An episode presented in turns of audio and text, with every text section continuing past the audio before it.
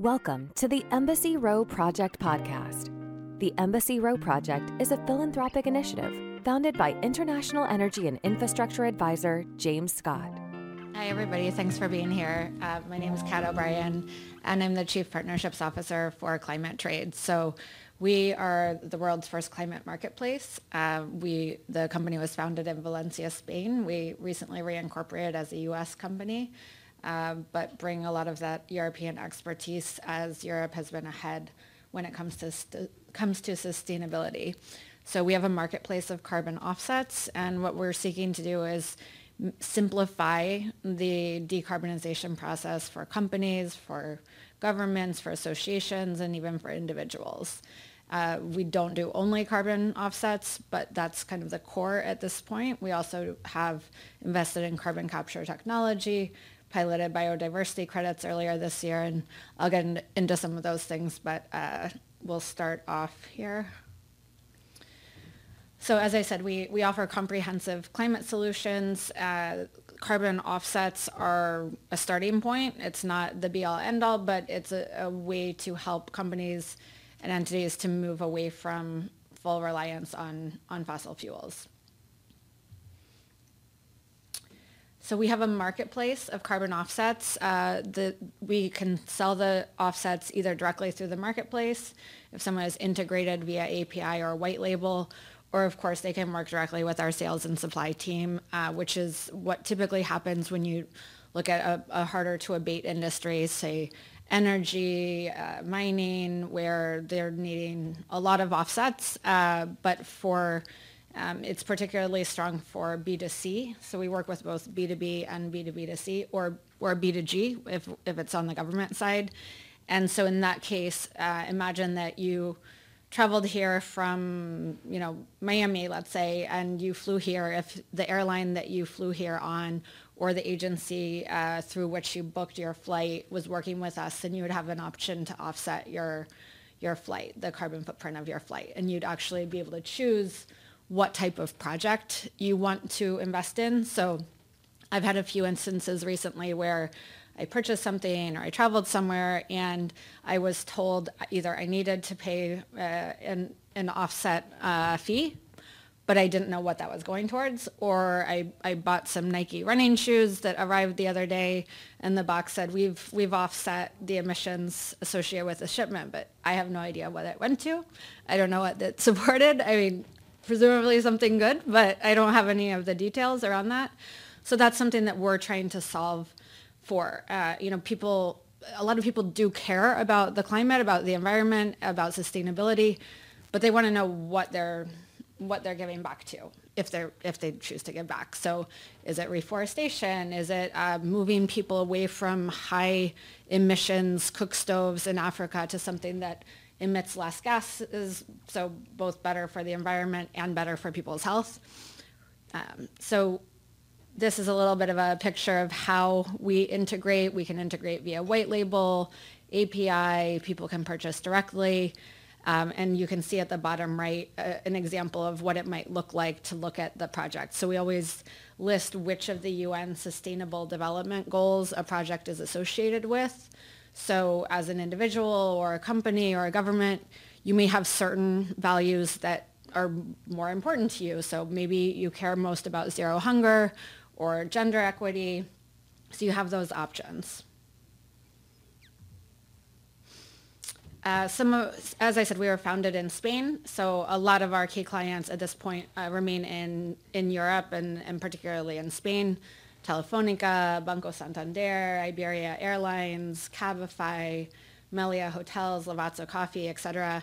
Um, so we're working, uh, we have projects in 30 plus countries. 80 plus is the number I have listed here, but we're, we really have 100 plus projects at this point. Uh, and then integrations is when it's integrating via the API such that their consumers or their customers can offset their footprint. Uh, something else that uh, I'm not sure how familiar different people are with carbon offsets, but uh, there has been criticism, understandably so at times, for greenwashing or double counting. So one of the reasons that we're using blockchain technology is for transparency and traceability. So we use the blockchain when we're issuing the certificates to tell someone, you know, that this credit has been canceled. Uh, that way it's fully traceable and transparent. It's not something that can disappear if, I mean, probably many of you have been following news recently about some shady uh, books uh, in different uh, businesses. So this is something where it's fully traceable uh, and people can see exactly what's been canceled. Uh, we've also been innovating in a lot of different areas. As I said, not just doing carbon offsets. We created a digital MRV, and earlier this year, we piloted the first methodology around biodiversity credits. So CO2 matters, but it's not the only thing that matters, obviously. Uh, you know, protecting the diversity of species, both plant and animal, is, is important. And so, but there isn't a standardized methodology around this. There's been a lot of talk around it, including at COP27 these weeks in Egypt. So we did that in Colombia, in the rainforest there, uh, I'm sorry, the cloud forest there, the Bosque de Niebla, uh, in conjunction with an entity called Terrasos. And in that case, uh, every 10 square meters that's protected is equivalent to one biodiversity credit. So that got written up in the World Economic Forum earlier this fall, and so that was a, you know, we're hoping to see a lot more innovation and, and maybe some standardization around that in the next couple of years. Um, we offer a broad variety of climate solutions, so different clients have different needs. If we're working with, you know, a small company or a company that's really top priority is sustainability, they may be willing to pay a higher price per, per carbon ton of carbon offset. Uh, if you're talking about a mining company, the, the sheer volume of emissions probably make it impossible for them to be in, engaging with some of the projects that might be 100 plus dollars per ton. Uh, as I mentioned, we measure against the UN Sustainable Development Goals. So, you know, it's possible to choose the projects based on that, um, partnerships for goals, zero hunger, et cetera, quality education. And then we, we have also been investing to acquire different solutions or acquire equity in solutions such that we can continue enhancing our product and just making it easier to help more people. I talked a little bit about blockchain, but um, we're working with Algorand for those of you familiar with blockchain. Um, and I was just at the Blockchain Association Policy Summit the last two days. So we use Algorand because it's the greenest blockchain Um, here we have a couple of examples um, in the energy sector. So this is specifically looking at iTech. And uh, this is a, a, sample is a wind farm in Gujarat in India. And so India's got quite a bit of solar resources given the, the uh, geographic placement of it. And so um, this is a project, uh, this one's around wind, but solar and wind are two opportunities that are pretty strong there. Galp is another, so that's a uh, large gas and oil, um, and so they offset the equivalent of 670,000 kilometers. Um, for those of you use, who use miles, uh, I think that's something around 450,000 miles traveled by car through a voluntary CO2 offsetting initiative. So in their loyalty program, like if you are filling up your car with gas um, at a Galp station, you would have an option to offset um, the CO2 footprint associated with the gas you're purchasing. So, and that's something uh, they can do that uh, with each thousand kilometers traveled.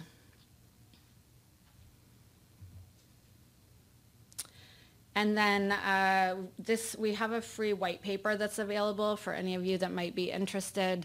You can scan the QR code, or if, if that doesn't work for you, you can, uh, you can reach out to me and I can get that to you. So this is a specific to construction and real estate for uh, those of you who may be particularly interested in that space. We're um, enabling calculation, reduction, offsetting of the carbon footprint of buildings. So we work across all sectors, but I would say that there are several sectors that are particularly, there's particularly strong interest. So one of those is construction and real estate. Uh, part of that is related to industry requirements. Again, this varies greatly from region to region, country to country, city, state, et cetera. But uh, there are some requirements in certain regions around uh, offsetting of emissions associated with construction. So that's one of the strong uh, interest areas. Financial services is another one. Uh, we work with Banco Santander. So Santander uh, customers, they can actually offset the footprint uh, associated with their purchases and transactions. And that's so that's something that would pop up for them either in the app or on the website of Santander. And if they wanted to offset their carbon footprint, they can actually choose which projects they would like to contribute to. And then the other one that is, I would say is among the strongest is tourism and travel. Uh, and I think that one's pretty straightforward because if you're traveling, you know that there's some uh, some impact on the environment. It's relatively easily easy to measure to pinpoint uh, exactly how much, and also generally speaking, if you're traveling, you've got some level of disposable income. So uh, that's another area that we see strong interest, particularly on the consumer side. So um, this is kind of a, a, an overview of our services. Um, we are working, as I said, with corporations around the world. We're starting to talk increasingly with governments. Uh, this can be both on the supply side and the demand side. So in some countries, uh, there's a, a, wealth of supply of projects.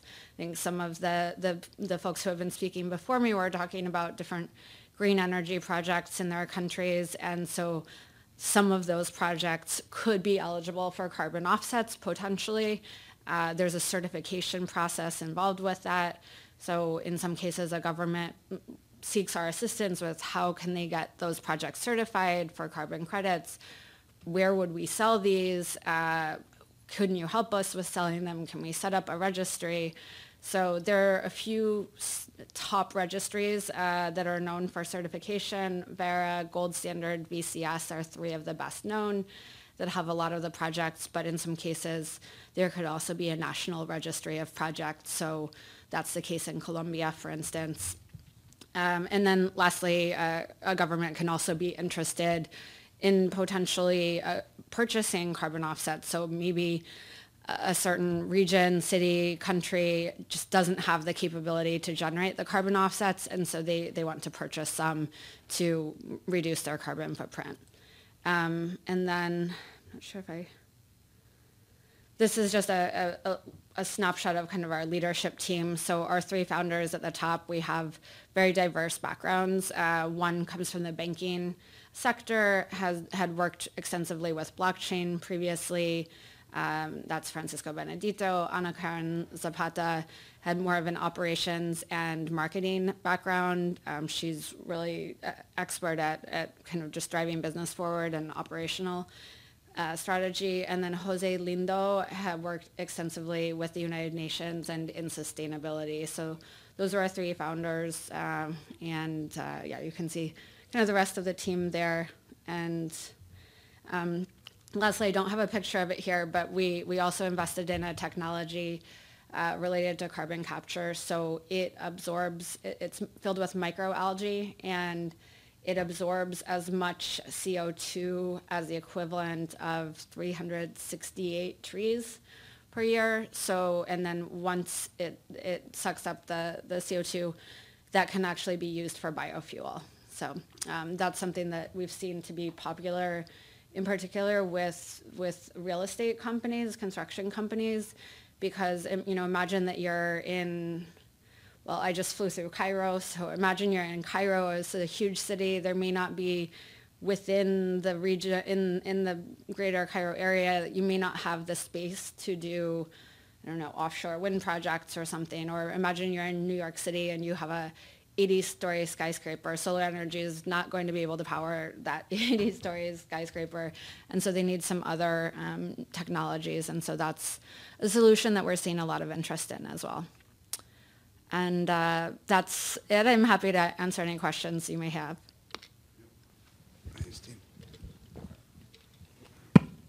Um, I applaud your efforts. It's awesome. Um, uh, you are, pro- are, are you aware uh, that uh, I can't remember the number. It's a huge number, like over 90% of carbon credits are not worth the paper they're written on. Um, and then, of course, you have these certif- certifying agencies. Um, those two are opposite things, and I applaud the idea that there might be an oversight. I don't know through a government or something. This is the certification uh, groups. You must go through them. Mm-hmm. You may not sell, uh, or we're not going to buy. That's a better way to say it. Any carbon credit who hasn't gone through gold standard or whatever. We're working with gold standard right right now. Um, those are tough to They're get through. slow too. They're slow. They're tough, okay? Uh, and so you know when they've gone through them. All right. How do you propose that we force that issue? Because we're going to have to ultimately, the guy riding his bike, bicycle every year to work doesn't qualify for carbon credit. I mean, how are we going to force that issue? How are we going to do it? Is it strictly a marketplace issue? Well, there currently isn't enough uh, supply to meet the de- growing demand, and with, as you mentioned, the the process can be quite rigorous to get these uh, certifications, um, rigorous and time con- time consuming. Um, in some cases, it can take two years to get something certified, uh, particularly if it's in a new area, new type of technology. So there's a lot of discussions happening around that. There have been discussions happening at COP. Uh, and, and earlier in September, we were part of the IETA uh, North American Summit in New York. So there are definitely discussions about potentially revamping how certifications are done. Not to say that th- there doesn't need to be a rigorous process, there absolutely does, but is there a way to do it more quickly? Is there something that can be done? Uh, something else that um, I this is me thinking potentially we don't know this is not a done deal, but I think that we may see a rating of carbon credits. So okay, the bare minimum is for you know this widespread acceptance that you have a Verra or Gold Standard or VCS, but within that, uh, there still could be a rating. Say, okay, this is an A plus, A, A minus, B plus plus, uh, or some other you know could be numbers, um, and and so that's something where people may say, okay, well, I don't need the most top one. Uh, you know, we're, we're starting somewhere, but we're not going to the top. Someone else may say, well, we, we want to, you know, there, there are some carbon capture, carbon sequestration uh, projects and developments happening now that are super interesting, but right now, some of them, you're talking about 500 to $1,000 per ton. and that's just not economically feasible for the most part. Now, uh, just much like solar elect- energy, electric cars, I'm sh- sure that the price of that is going to come down dramatically in the next few years. Nevertheless, at the current price, it's not really an option for m- most companies. So, it, but the the investment in the the investigation is really important, so that we can get to the next stage. You know, at some point, solar energy, wind energy was super expensive, but that paved the way for now us being able to get a lot of our energy via green energy. So I have a follow-up question, and that is this. Um, you're in, uh, maybe just tangentially, but you're certainly in this, this marketplace, all right? Maybe you're not offering carbon credits, maybe you are, I didn't really understand that.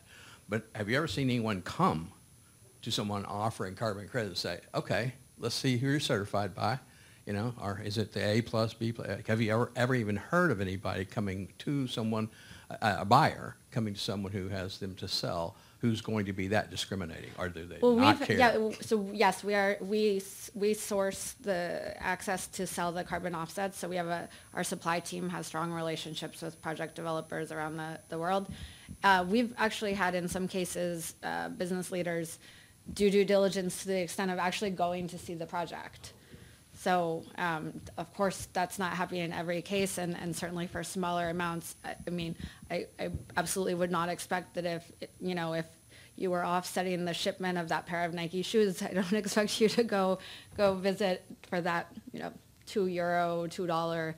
Um, but if you're a large company like Cabify, that's very, it's like Lyft or Uber, but it exists in Europe and Latin America. Their CEO has actually gone to visit the project that they are choosing to use for offsets. Hi, thank you for the presentation. Um, I have one um, a rather um, finger-pointing question to you. Um, whether carbon offsets are the real solution? Uh, because earlier one colleague um, uh, sitting in front of us um, questioned the oil pipeline, whether that's good. And today we are in the decarbonizing conference and whether that's the right question, right? That's the right presentation to be made here. And obviously that's, that's the temporary solution because with the energy crisis, we are just meeting the rising energy demand, right? So carbon offsets, so imagine, so company A in the US uh, buys offsets from a company that is reforesting uh, plantations in India, right? So it's one for one. So they reduce one ton of carbon dioxide emission. Here somebody in the US buys that offset corresponding to one ton of carbon dioxide emission. Net, the atmosphere is not seeing any reduction in carbon dioxide emission, right? So we are where we are. Mm-hmm. So it is not the real solution uh, that leads to you know incremental uh, reduction of carbon dioxide emission, right? So it's sort of like uh, being happy that oh you're doing something, you're buying offsets, but actually you are not contributing to reduction in net reduction in carbon dioxide emissions, right? So I always try to argue that carbon offsets are not the real solution. So maybe what would you do better is still is still making carbon offset a very viable market, right? right. So something I always think about is maybe the, it should be a two to one solution. For example, the mm-hmm. company in the U.S. should be buying two carbon offsets, two tons of carbon dioxide emission reduction equivalent offsets, um, and paying maybe for four tons of carbon dioxide emission reduction in India, right? Maybe that's then you can retire those two additional carbon offset equivalent emission, right? So, so the so the atmosphere will see a net reduction of two tons of carbon dioxide emissions. So, if you do one for one, it will never be a solution. Like, what do you think?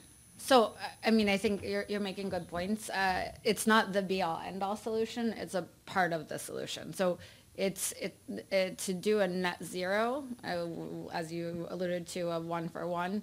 That's not reducing. That's helping it to not get worse. So again, it's not the only solution, but it, it's a portion. So it, if you don't do that, and then it's just continuing to get worse. Now, of course, we need to do a lot more. Uh, we need to be uh, sequestering carbon, carbon capture, um, developing sustainable fuel options, uh, pivoting away from. So it, it's one portion, and then it, in some, and also in the short to medium term, I think it's going to the the need and the demand for carbon offsets is going to grow. I think in the long term, it will be more other technologies that uh, come into development that right now are not able to supply the energy needed, but in 2040, maybe we, we get a significant percentage of energy from these technologies that don't even exist yet or that are just being tested. And then also I would say that there's areas where um, you may not have a choice. Like, okay, uh, I can choose to if I have my own house, I can choose to get a, maybe I could put a solar roof and depending where I live, right, that, that could be useful. If I live on a first floor apartment in New York City, as I did for many years, I, I can't do that. I don't, I don't own the apartment. I don't have access to solar energy. So me as an individual consumer, I just don't have control over that. Now, does the energy company have options to invest in greener technology? Sure. so from a long-term standpoint, or or there's instances where I mean you can make choice individual choices, but at some points there's still mm, CO2 that's being generated and where I am not able to eliminate using that or those emissions, at least I'm choosing to do something positive. So it's not the solution, but it's helping things to not get worse. Great. Any other questions? Oh, yeah. One second. Thanks. Are you seeing the need for more um, third-party verification? I, I, think the, the thing that's really interesting about your product is, is that you have the blockchain, so you're retiring things. So that, that part of the, um, the whole story is auditable. But then the project itself, is there need for um, LEED or Living Building Challenge kind of verification of these projects to make sure that the thing that you're building, in fact, is a good thing and is taking a certain amount of carbon off the market? Potentially, and I, I think we're seeing all sorts of innovation around, uh, you know, I've been at a couple of climate conferences. I mean, I just came from COP27 around uh, measurement, even, know, there's companies that are, so if you look at reforestation, they're using drones to measure because even if you plant trees, you, you reforest, which you know, is good for the environment, you still have to track in the follow-up, what if there's a fire, a natural disaster that, so they're using uh, drones and, and other sorts of um, measurement to, to ensure that those trees that they're counting on for, for carbon offsets are still there three years from now, five years from now, seven years from now. So I think that's going to be you know, one area of, of technology that we see. Or if you look at you know the Amazon and uh, like protection of, I, th- I think we'll see. That's what we piloted biodiversity credits earlier this year because um, carbon is just one aspect. Uh, methane's another that I think is getting more attention and it's actually really terrible. Uh, I grew up in Iowa where you have massive amounts of methane coming from like the cow, the, cow uh, the, the farms that have thousands of cows or, um, and I saw some interesting technology about using, um, absorbing that and use, turning it into fuel. So uh, methane's another one, biodiversity, protecting the species, uh, the diversity of the species. So I think there's a lot more that it needs to happen. There's discussions happening uh, about protecting all these different aspects of, you know, of the climate. Find out more about the Embassy Row Project and our global network of institutes, NGOs, and think tanks by visiting embassyrowproject.org.